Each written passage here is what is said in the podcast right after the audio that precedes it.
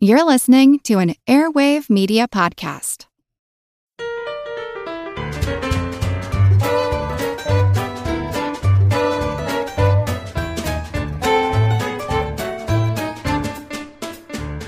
Hello, wickedly wily and wonderful whizzes. Welcome to Good Job Brain, your weekly quiz show and offbeat trivia podcast.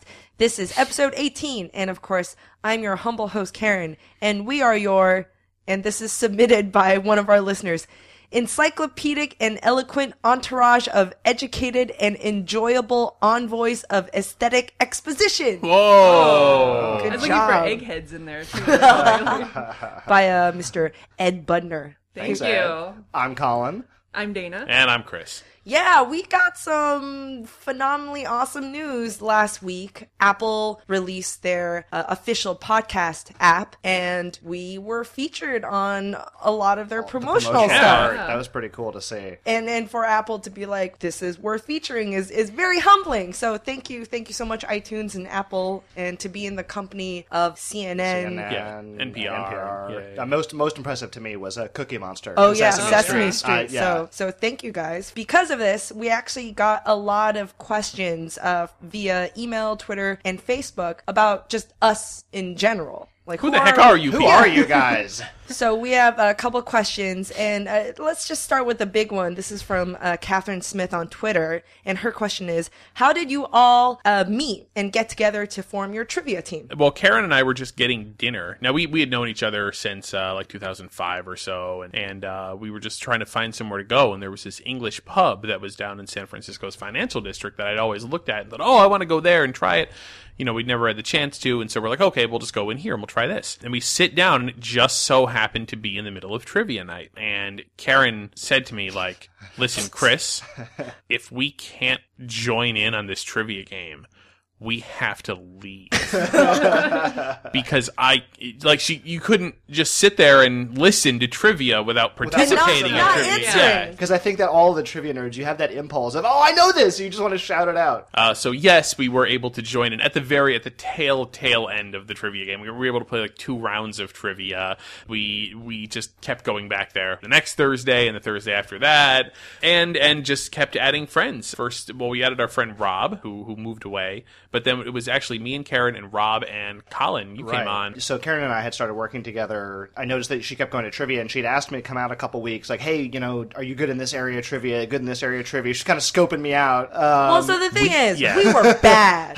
yeah, we were really bad. right. I mean, c- we were doing okay. compared to teams of six or ten people, Right. we weren't good. And there were obvious gapes in our knowledge, which is right. mainly music and sports. well, I think yeah, yeah. I remember you were particularly impressed that I had some sports knowledge. So, we needed a sports person. Yeah, the only zero round that we've ever had was Karen and I trying to do a sports Big round fat together. zero goose, Goose egg. egg. That was really bad. Couldn't even get one. Couldn't even get one question. Nope. So of course, being a trivia nut, I happily joined the team. Rob, as you say, moved away, Mm-hmm. and Dana, who also worked with us. You guys were trying out subs, and I, you asked me, and I was like, "Yes, yes, I do want to go. It sounds awesome." And then um, I went, and we happened to win that night, and I was like, "Oh, this is the best! like, I love the this." intoxicating feeling of winning. Yeah. And it's a good on-the-job interview too, as well. Yeah. I was like, "Well, I did contribute to your win tonight, so I think you should consider me for the position."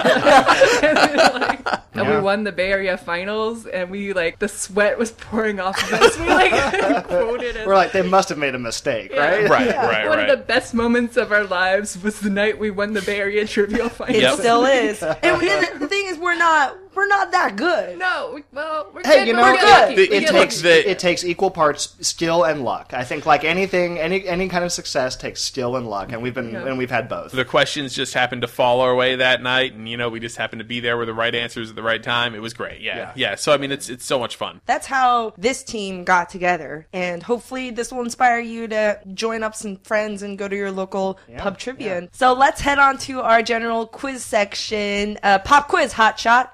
Okay, so I have a random trivial pursuit card here, and we have your barnyard buzzards ready. And so I have to say first, The Trivial Pursuit I bought is your normal, standard, modern Trivial Pursuit that you see in a, you know, Walmart or, or Target or a game store. But I didn't know that nowadays they have pictures on Trivial Pursuit cards. And so I actually had to modify some of the questions because in this case, they just showed a picture of a compass and says, what is this? and obviously that doesn't really work on air. Also, that's a pretty lame question. I modified some. Ah, so okay, okay. Just, just to warn everybody. So let's do geography blue wedge. What noted geographical standard passes through the Royal Observatory in Greenwich in southeast London? Uh, uh, the Greenwich Mean Time line, the time something something. Mm-hmm. Oh, this is wrong. On the right track, on the right oh. track. Is it the prime meridian? Correct. The Prime Meridian, The prime okay, meridian, yeah. which, Which is what they base Greenwich Mean Time on, right? Okay. Yeah. So it is zero on the longitude. And okay, pop culture pink wedge. What show features President David Palmer? Twin Peaks. Incorrect. Laura Palmer. and she's dead. And she, and she was not president, so far as I know. Uh, I don't watch the show, but I believe that's 24. Correct. Oh, Yellow wedge. Fawn Hall was the infamous paper shredding secretary of what participant in the 1980s Iran Contra affair? Uh, that was Oliver North. Yes? Correct. Yes. Purple wedge. In Roald Dahl's Charlie and the Chocolate Factory, what does Arthur Slugworth ask Charlie to steal from Willy Wonka's factory? oh sorry. that would be an everlasting gobstopper. Correct. Green wedge for science. In late 2006, the population of what species inexplicably fell by millions? Bees. Correct. Honeybees. That's right, we that's talk right. about that a lot. Right, right. Okay, last question, orange wedge. Which was not an 80s fashion trend? Leg warmers, shoulder pads, Kate Spade bags, or Guess jeans?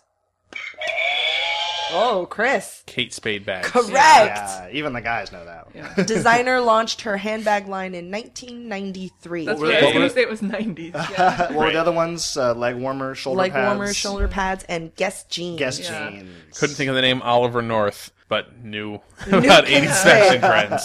Bizarro world. Good job, Ray. It's not so bizarre, Chris. And we also have a Kickstarter backer question. This is from Ernesto from Brownsville, Texas.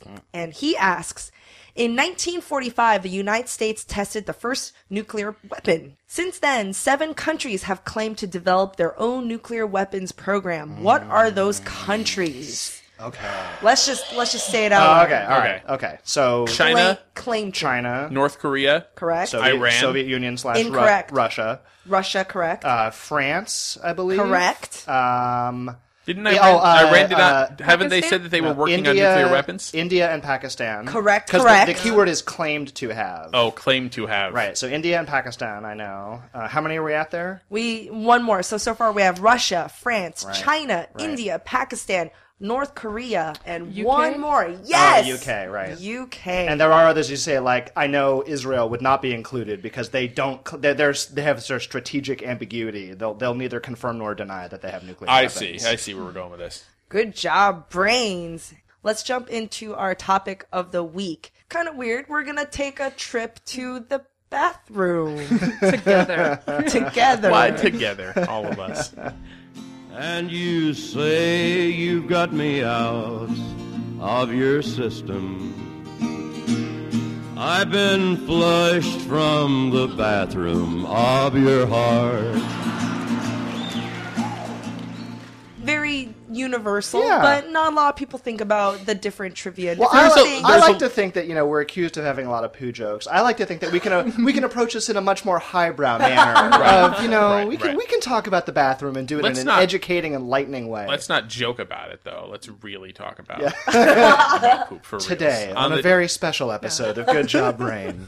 the straight dope about poop. the straight poop. But it's not just about poop. I mean, we love talking about poop, but Yeah, but all the time. you know, don't get There's a lot more that goes on in that Yeah. room. Yes. So say, you know, let's let's frame this like as if you're going to the bathroom. You just woke up in the morning and you're going to the bathroom and this is your morning ritual. Right. First thing you wake up, you mm-hmm. wash your face, of course you you brush your teeth. I have some interesting factoids and stories about toothpaste. Ah, yes. and toothpaste and i didn't really think about this or and now it makes so much more sense i always thought it was the toothbrush that kind of um, polishes your teeth as you're as you're brushing your teeth but really toothpaste in itself is an abrasive paste. It's it's wet and you know squishy, but really it's made out of really really tiny tiny uh, abrasive particles in there that's supposed to polish and It's like a clean your polish, teeth. right? Yeah, you're, yeah, you're Exactly. polishing your teeth. Right, it's not like just something delicious to taste while you're while you're rubbing brushing your teeth. No, no, it's doing something. And before toothpaste was invented, uh, people used man all kinds of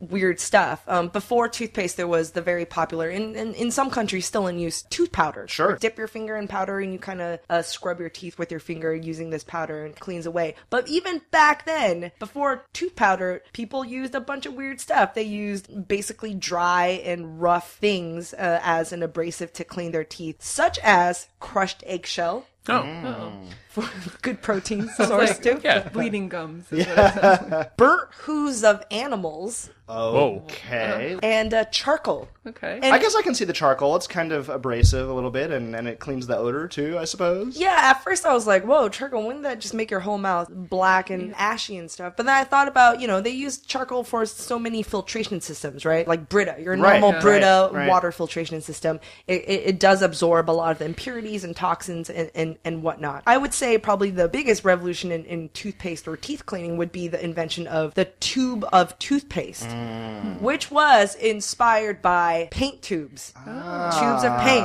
Like artists paint tubes. Yep. So Dr. Washington Sheffield uh, from London, he had his own toothpaste cream, and he had the idea of, of using toothpaste tubes Mm-hmm. when his son went to Paris and saw a bunch of painters. They're like, "Hey, we can use this."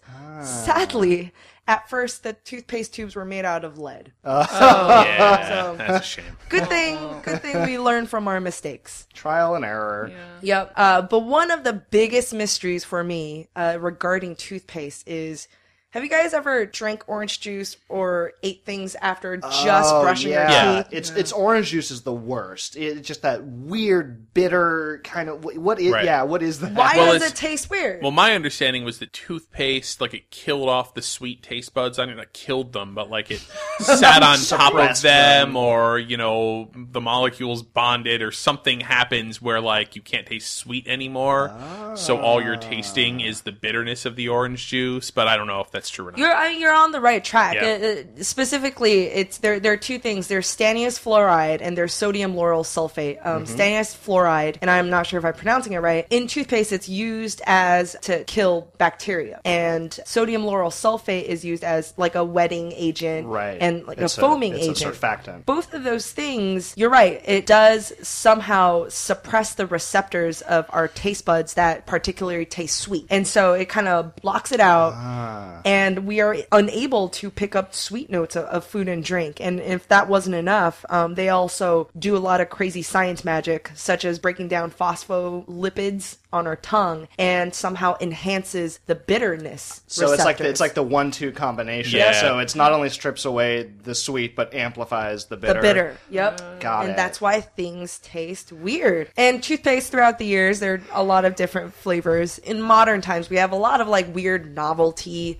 flavor. There's bacon toothpaste, and there's You're like right. Pickle toothpaste and cupcake toothpaste. Not that, you know, anyone actually really loves brushing your teeth with it. It's just kind of like as a novelty. In Korea, they have pine flavored Pine toothpaste. Oh, yeah, Huh. pine. And tastes in- like Christmas. and of course, Japan has a, a a whole crazy load of different toothpaste flavors, such as curry. There's also chocolate toothpaste, mm-hmm. aloe vera. Not that people actually use these things. I but don't that know. They're they're they're more like novelties. Yeah, but this might or might not be a, a novelty. Let, let's hope it's not. I found a vintage retro ad in American Magazine back in 1961 in a magazine called House and Garden. Mm-hmm. Uh-huh. And this is an advertisement for toothpaste that is flavored with whiskey.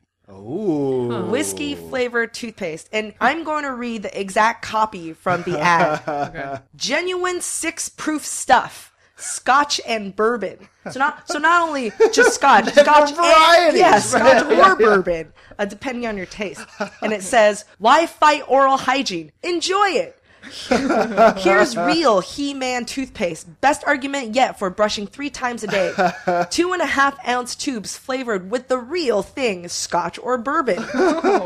Night before feeling on the morning after. Rinse with soda instead of water if you prefer. Scotch and soda. One dollar per tube.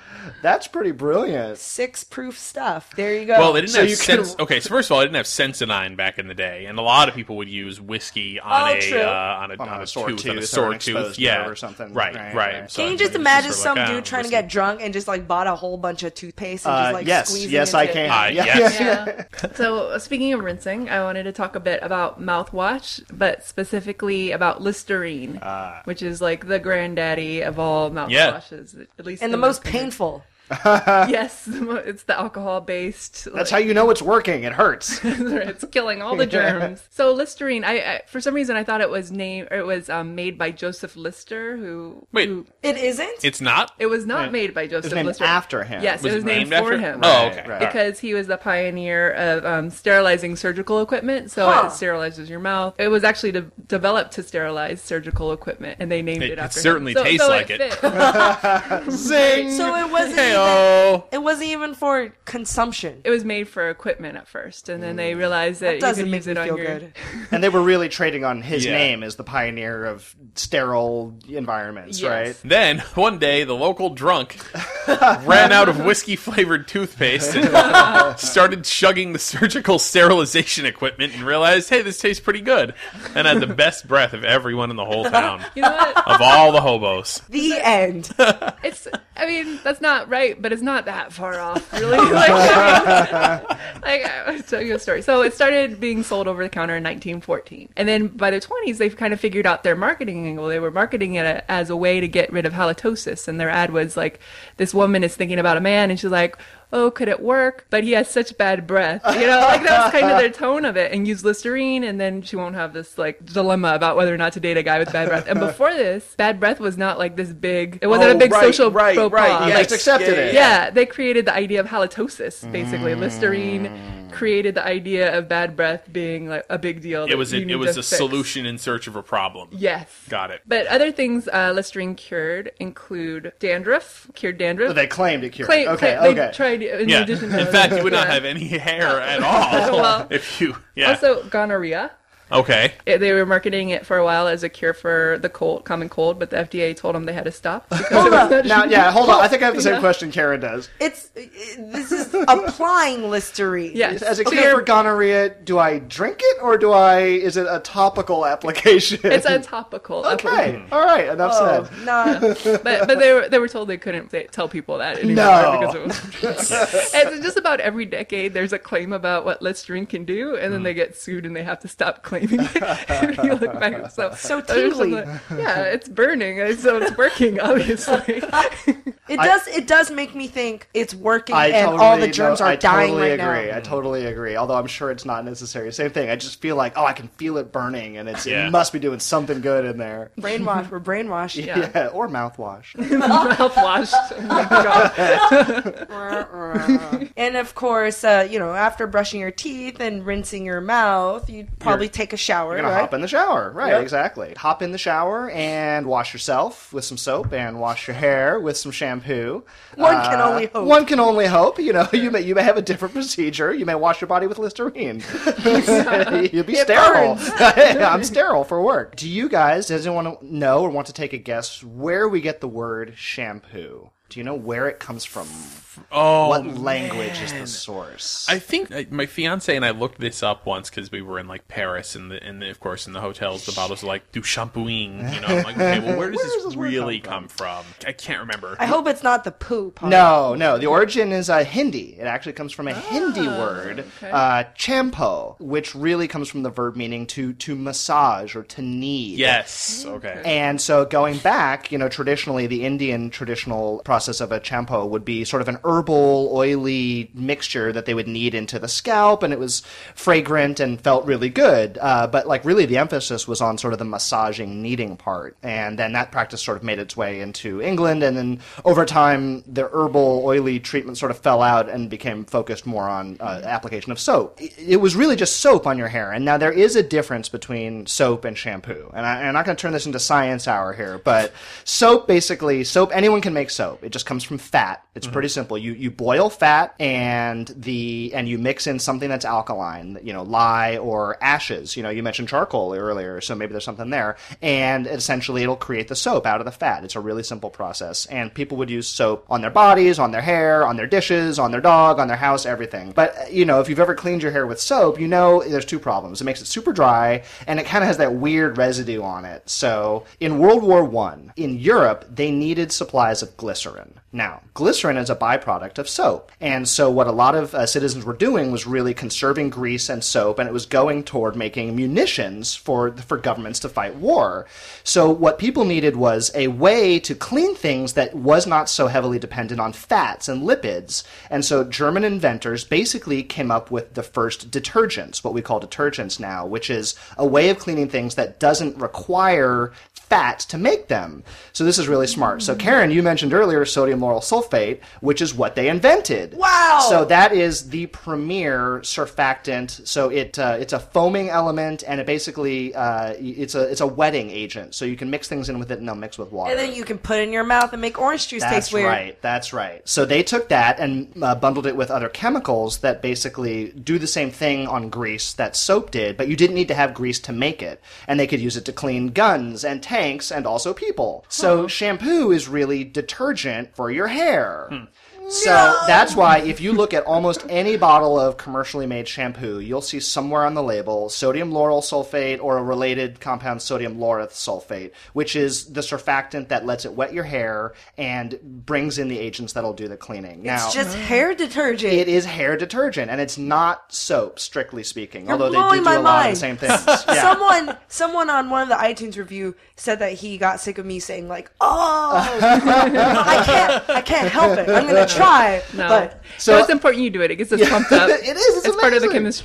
Chemistry. Um, so again, I don't want to get too into science hour, but the advantage of detergents over soap is they bind with the grease pretty much instantly. You don't like soap; you need to work it with your hands, which is what you know you have to manipulation. Got it. So all of the other ingredients in shampoo are really just there for visual or psychological benefit. So they add thickeners because it feels better in your hair. All the foaming and sudsing in shampoo has nothing to do with the cleaning process. They add essentially bubble bath and sudsing agents because people didn't feel like, oh, it's not sudsing, it's not cleaning. That's what I always thought. the sudsing, the foaming, the thick, kind of pearlescent look that has nothing to do with the cleaning ability of shampoo in your hair. It's just to make it feel like it's doing, it's really doing mm. something. Oh, man. It's for consumer appeal. right, right. But I'm sure that you guys probably would all agree. The most brilliant part of consumer appeal in shampoo was the invention of the phrase lather, rinse, Repeat. repeat. Use twice, basically. Yeah. And again, the lather, rinse, repeat is about a consumer appeal, you know, essentially to get you to use the shampoo faster. Yeah. And a lot of people will say, well, it feels different, and it does feel a little bit different. It does feel like because your hair is clean. You're getting more conditioners mm-hmm. on there. That's right. Yeah. So the first pass through cleans off all the grease and leaves some conditioners. The second pass through, there's no grease to take away, so you're just adding more conditioners, but you're not making it any cleaner. So I that was, do that. This is crazy. I do it too. It always feels like that second pass through is the You're like, real one. yeah, You're like, yeah, oh yeah, yeah. because it foams up so well because there's nothing to get in the way of the foaming. So uh, Lies. it is Lies. the first commercially available uh, shampoo with synthetic surfactants and detergents was Drene, D R E N E, uh, Oh, yeah. which came out in the 1930s, yeah. and and it really that was one of its selling points was this all sort of all new technology of synthetic uh, surfactants and cleaning. So that, in a nutshell, is the difference between shampoo and soap. If- And why these bottles are lying to me. Right. Well, you know, it's you know, I remember there were days as you know, a college bachelor where you use one bar for everything. Oh yeah, yeah, yeah. yeah. Uh, but some people swear it's like, oh, I can just use dish detergent for my hair. And They have- uh, on a fundamental level, you can. I, I forget if it's Axe or Old Spice, probably both, but they've got like hair and body wash for men. you know, just so you can use one thing for everything. I, I just wanted to I just wanted to point out that I mean, after I take a shower, I go straight to the medicine cabinet and load myself up with my daily uh, regimen of various and sundry pills and, and medicines. We can save drugs. I think in general can be an entire episode on their own. But Oh, I, no I, started looking into this a little bit, like, oh, what's in your medicine cabinet, that kind of thing. And I found out something that I did not know that I thought was kind of interesting and wanted to share. Besides the fact that they are both obviously drugs, what do heroin and aspirin particularly have in common? oh, I know. Uh, they were both originally trade names. Indeed, of the Bayer company. Yes. Yes, and were sold side by side. Over the aspirin, counter. Over the counter. Aspirin for headaches and heroin. Bayer brand heroin was a cough medicine. Whoa. Yeah, and I mean most cough medicines today are still nar- narcotic based Yes. or opiate based. Yeah. It's just really effective at, at suppressing cough. Right. It was because methadone was, was so awesome at suppressing cough, so they decided to, oh, let's try to make a, a compound that isn't as addictive as methadone. so they came up with this new compound and called it heroin. Can you imagine this day when you could just casually stroll into your corner Yes. druggist and get a bottle of Coca Cola with real cocaine? Yep, and, yep. Oh, and I'll have some Bayer heroin for my cough. with my too." top hat and spinning my cane, and just be like, "My good man, I would like the f- bottle of your finest heroin."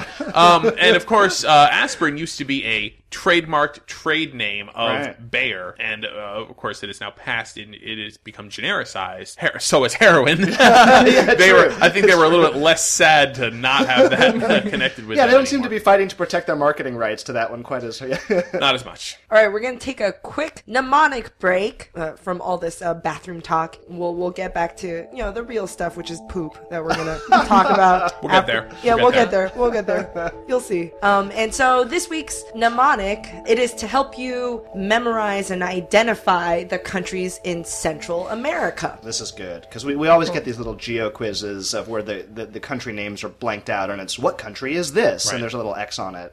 For whatever reason, you're shown a line map, uh, unnamed line map of Central America. And now you can name all the countries with this little mnemonic. Here's the order. The thing is, Central America is kind of shaped like a S, like a tilted S. Mm-hmm. So it's it's hard. I was thinking, well, I can go from left to right, but that gets a little bit weird because some countries kind of start at the same line, and then if I can go north or south, and that's kind of weird too because like, do I count the topmost part of the country Right. line? Basically, we're following the curve of the S from the very top. And so here are the countries Belize, Guatemala, El Salvador, not Ecuador. Ecuador is in South America. Mm-hmm. It's El Salvador, Mm-hmm. Honduras, Nicaragua, Costa Rica, and Panama.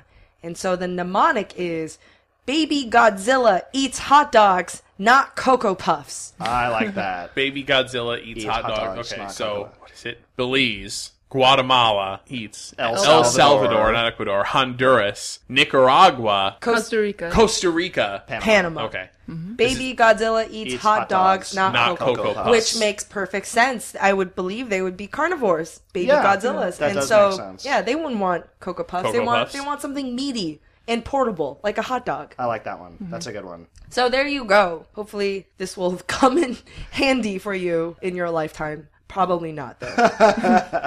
That's why we call it trivia.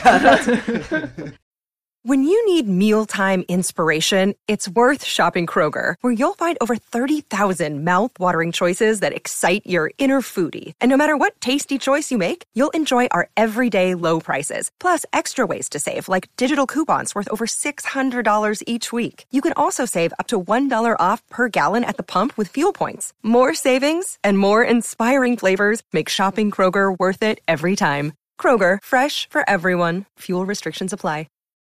Look, Bumble knows you're exhausted by dating.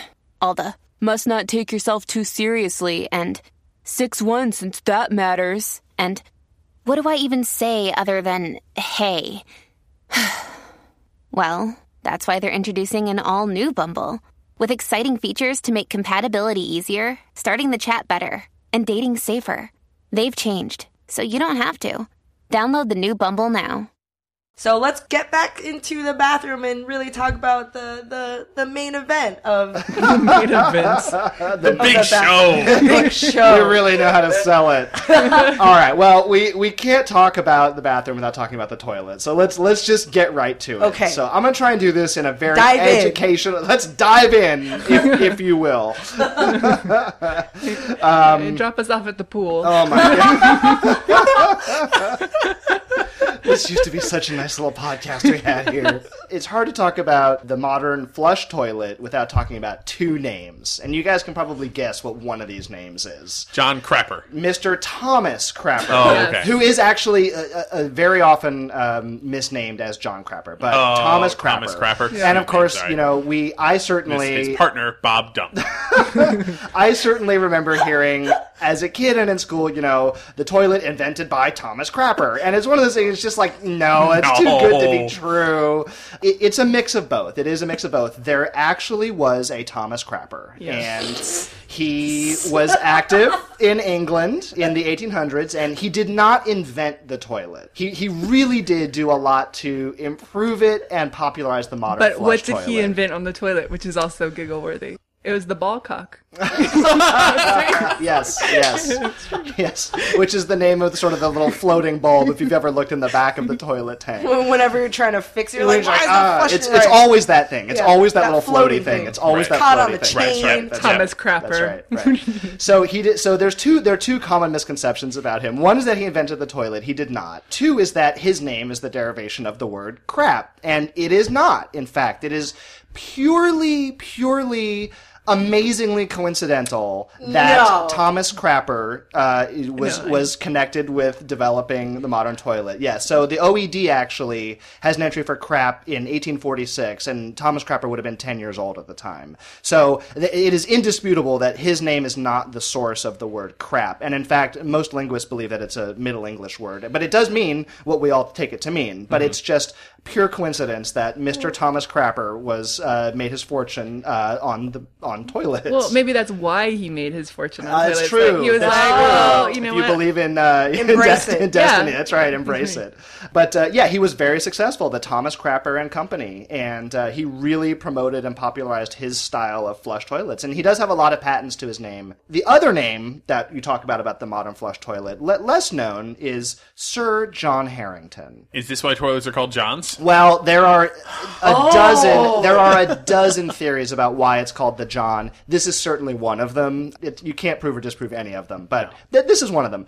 Sir John Harington. He was a uh, courtier in Queen Elizabeth I's court. What does that mean? So he was sort of an, an attendant. He hung around the Okay. court. Like you always see, you know, these nobles just sort of milling around, dispensing advice and doing their business. In 1596, he wrote a new discourse upon a stale subject, The Metamorphosis of Ajax, which is a fantastically uh, impressive name.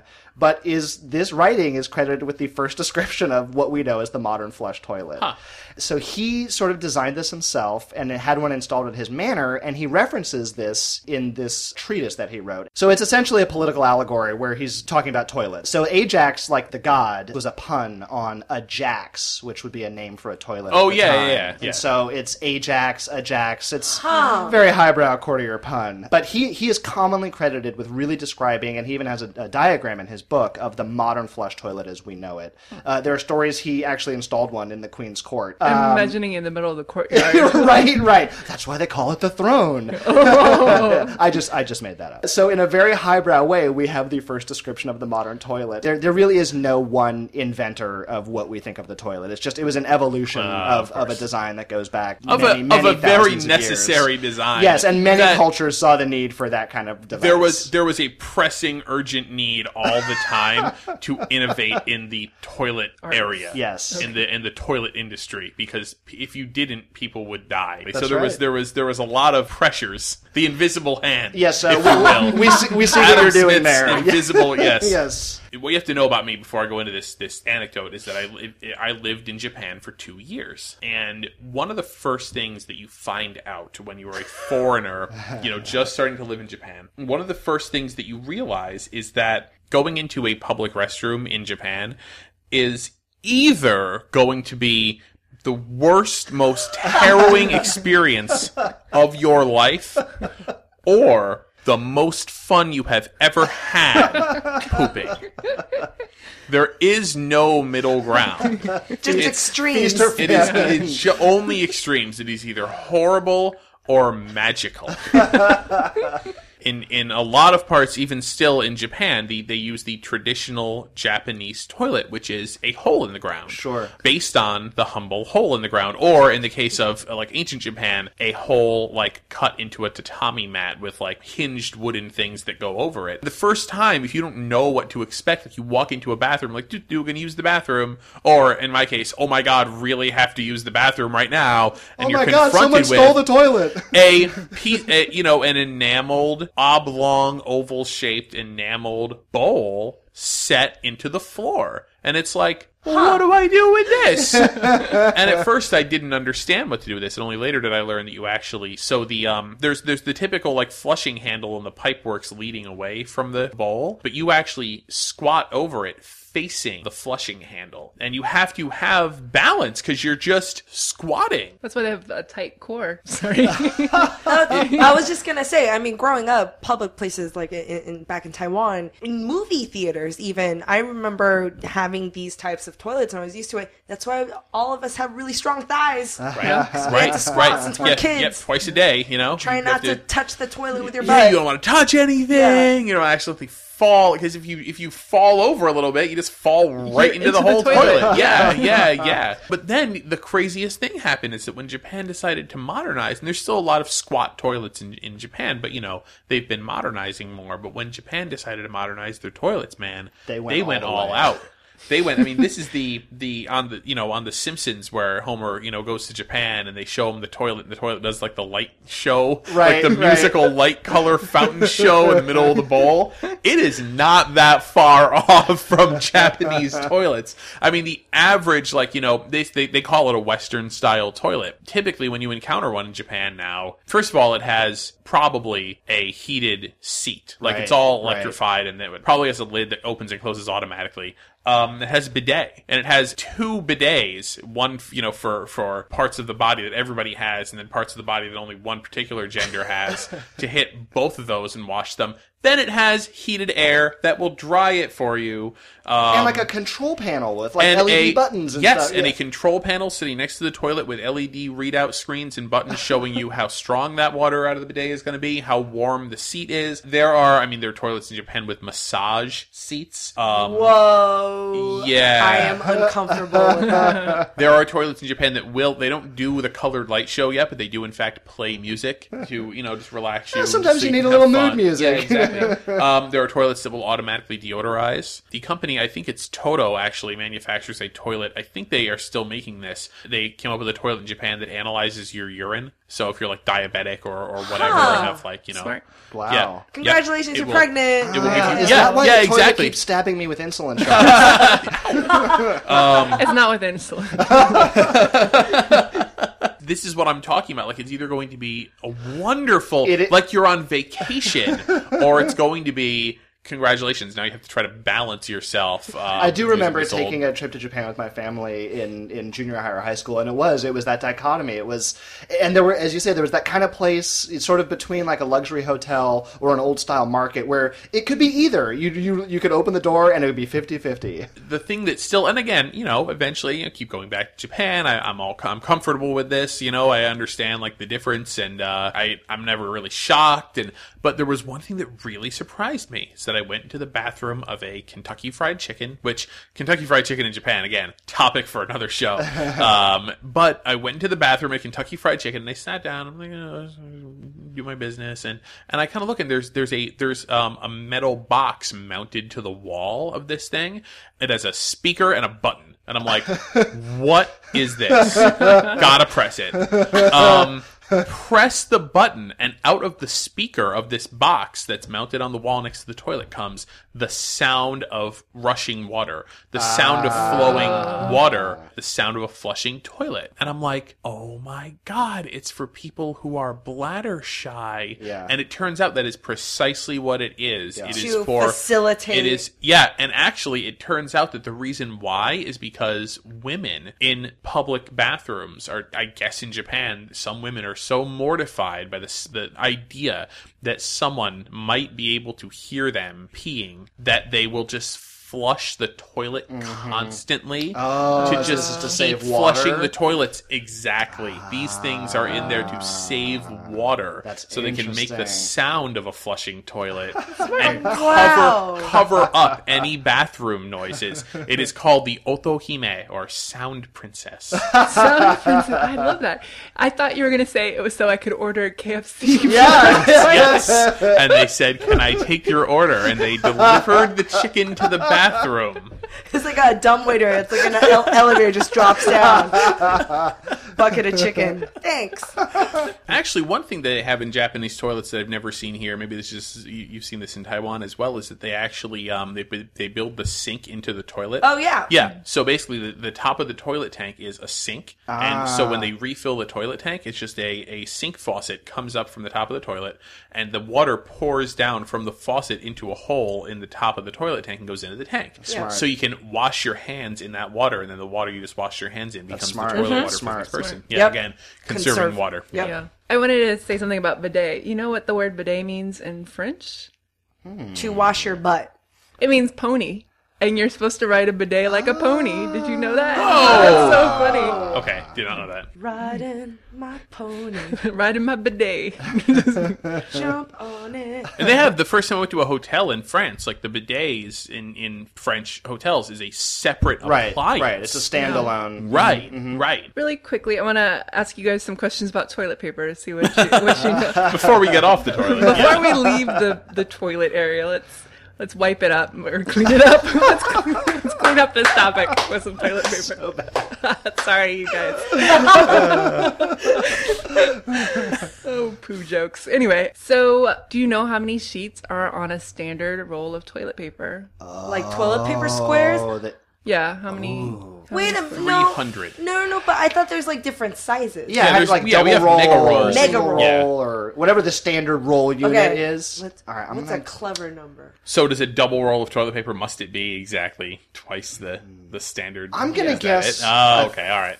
thousand. I'm just gonna guess a oh. nice round Oh. thousand. One dollar. I, I said 300, but I'm probably wrong. A single ply um, roll of toilet paper is a thousand. Oh, Huh. Two ply is 500. And the plies are layers of toilet paper. So Yeah. double ply is the two sheets on top of each other Yeah. and single is just one. So that's it's the same amount of paper, but because it's double ply, you might have a f- fewer uses. Did you see? I believe that scientists have recently invented the triple ply.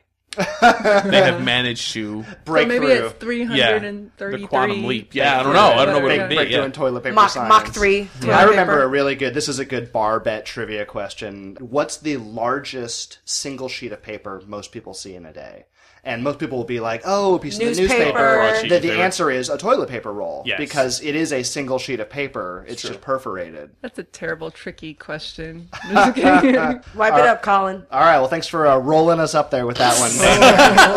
Oh, it's a competition now. yeah. Let's please let's not I escalate. wrapped it up. Thank you. Yes, yes. I have no way to come back from that one, but uh, so I think we have. I think we've covered a, a good amount of uh, toilet-based knowledge here. So I'm gonna I'm gonna shift gears entirely and take it out of the bathroom and perhaps into the living room where the speakers are, because I have a quiz about music. Oh. So the theme of this quiz is band name origins. Of course, you know, great band names always have a little bit of an esoteric uh, appeal to their names. So I'm gonna I'm gonna give you some clues about the band and the origin of the name, and you guys buzz in and tell me what the band is. Ooh. Okay, Okay. and we'll, we'll start. We'll start off with an easy one here, I, I, which I think is an easy one. One of the most successful musical acts ever. This band takes its name from a Cold War era spy plane. One of the most. Chris. You too. Correct. U2. U two. That's right. The U2 spy plane, famous uh, I thought that was American a spy plane. submarine. Not the B-52s, which in fact are from a bomber. yes, but yes, which yes. is a bomber. Right, right, right. This San Francisco-based band famously took its name from a folktale motif featuring a man who helps pay the debts of a restless ghost. Dana.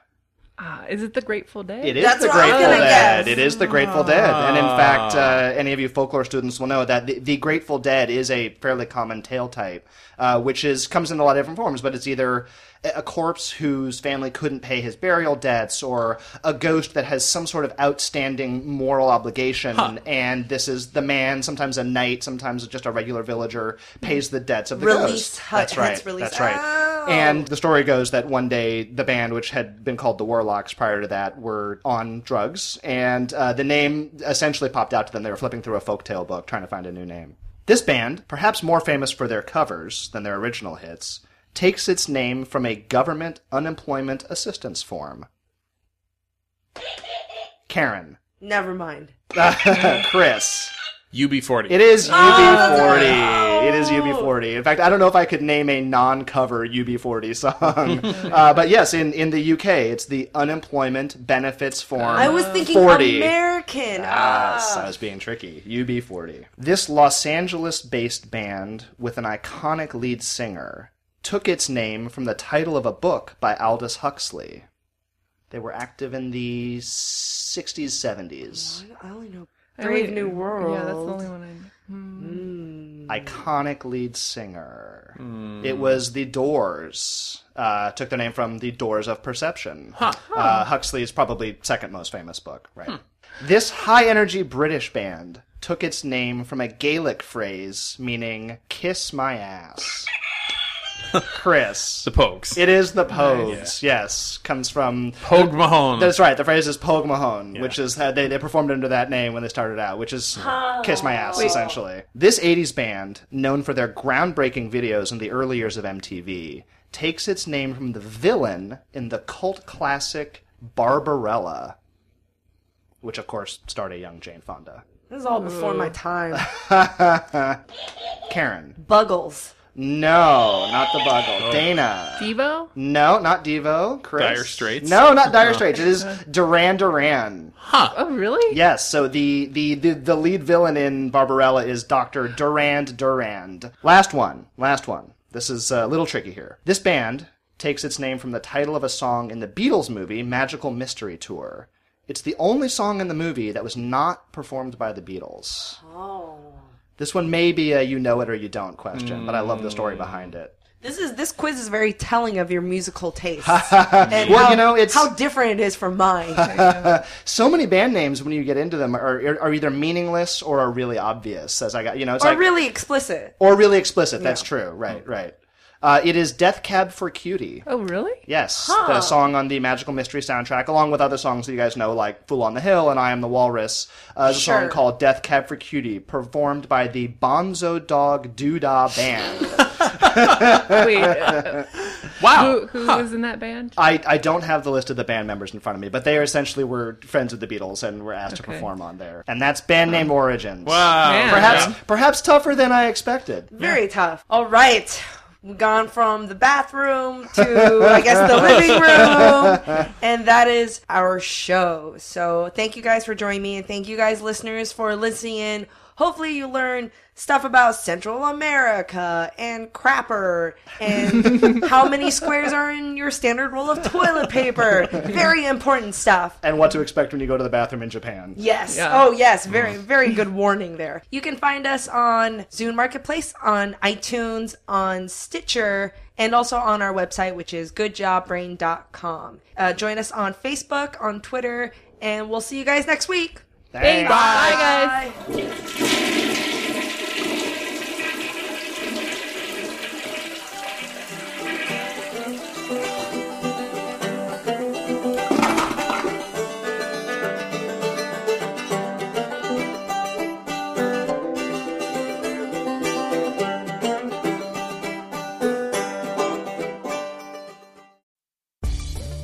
Spend less time staying in the know about all things gaming and more time actually watching and playing what you want with the IGN Daily Update podcast. All you need is a few minutes to hear the latest from IGN on the world of video games, movies, and television with news, previews, and reviews. So listen and subscribe to the IGN Daily Update wherever you get your podcasts. That's the IGN Daily Update, wherever you get your podcasts.